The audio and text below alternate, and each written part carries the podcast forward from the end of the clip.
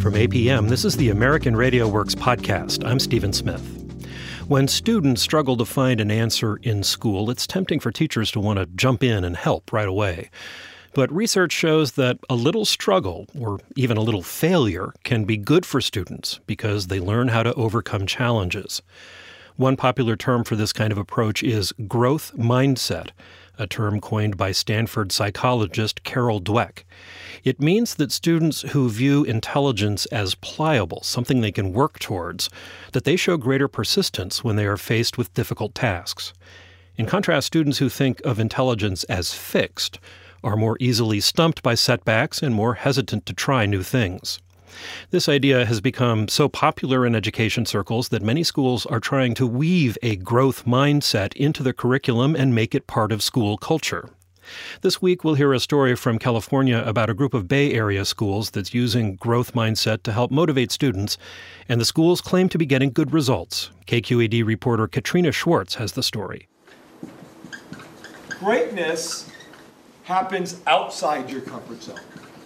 Teachers at Arroyo High are hammering home one message at the start of this school year. We want you to stretch outside your comfort zone all the time. And if you do that, is there an outside chance you may fail? Yes. Yeah. Absolutely.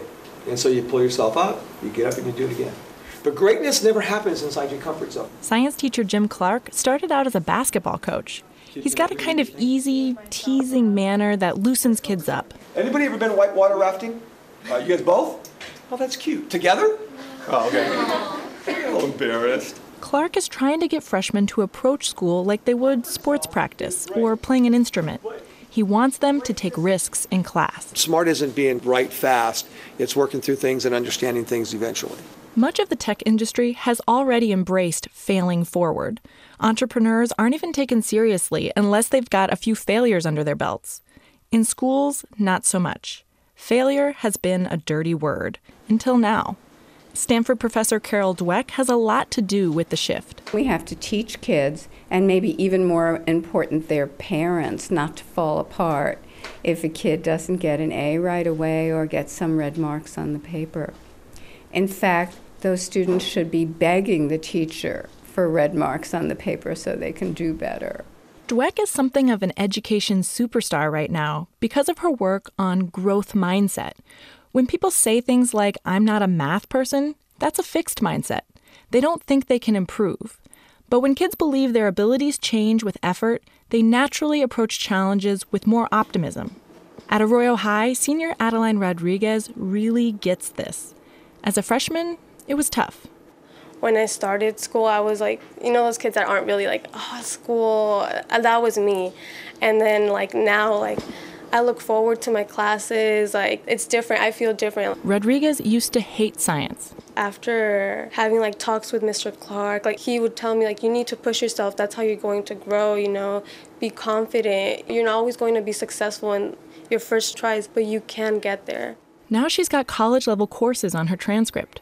Her teacher, Jim Clark, says a growth mindset is especially important for these students, most of whom are going to be the first in their family to go to college and who don't always expect a lot from themselves. Redefining SMART as something that is more effort based than genetic based has opened the door for the kids. They don't feel like they're behind other kids any longer because they feel that their future is in their own hands, that if they just work through their problems, they're going to be okay. But the last thing teens want is to make mistakes in front of their peers. That's why Arroyo hosts a summer program where incoming freshmen practice putting themselves out there in front of each other. Teachers want them to start thinking about how they learn. It all starts with metacognition.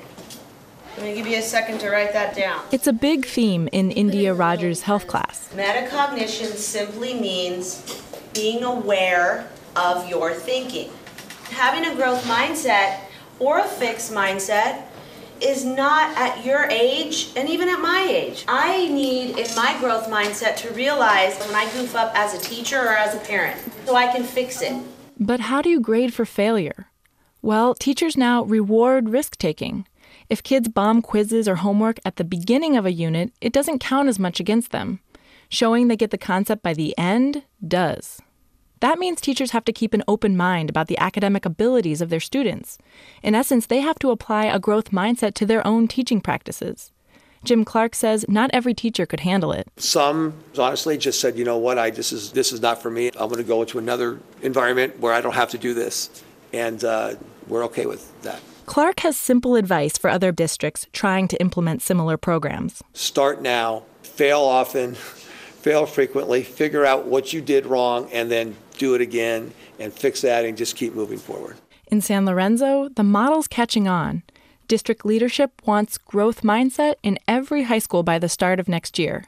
I'm Katrina Schwartz, KQED News. Katrina Schwartz is a staff writer for Mindshift, which is the education blog from KQED in San Francisco. Next week on the podcast, we'll hear from an education writer who says the growth mindset approach is flawed. You can find a link to Mindshift at our website, AmericanRadioWorks.org, where you'll also find podcasts about issues in K 12 and higher education, and where you can browse our archive of more than 100 documentary projects. That's AmericanRadioWorks.org. We'd love to hear what this podcast made you think about, whether you'll share it with friends or colleagues. Did it change your ideas about motivating kids? Any of those things, let us know at AmericanRadioWorks.org. We are on Facebook at American.RadioWorks, and you can follow us on Twitter at AM RadioWorks. Support for American Radio Works comes from the Corporation for Public Broadcasting, Lumina Foundation, and the Spencer Foundation. I'm Stephen Smith. Thanks for listening. This is APM.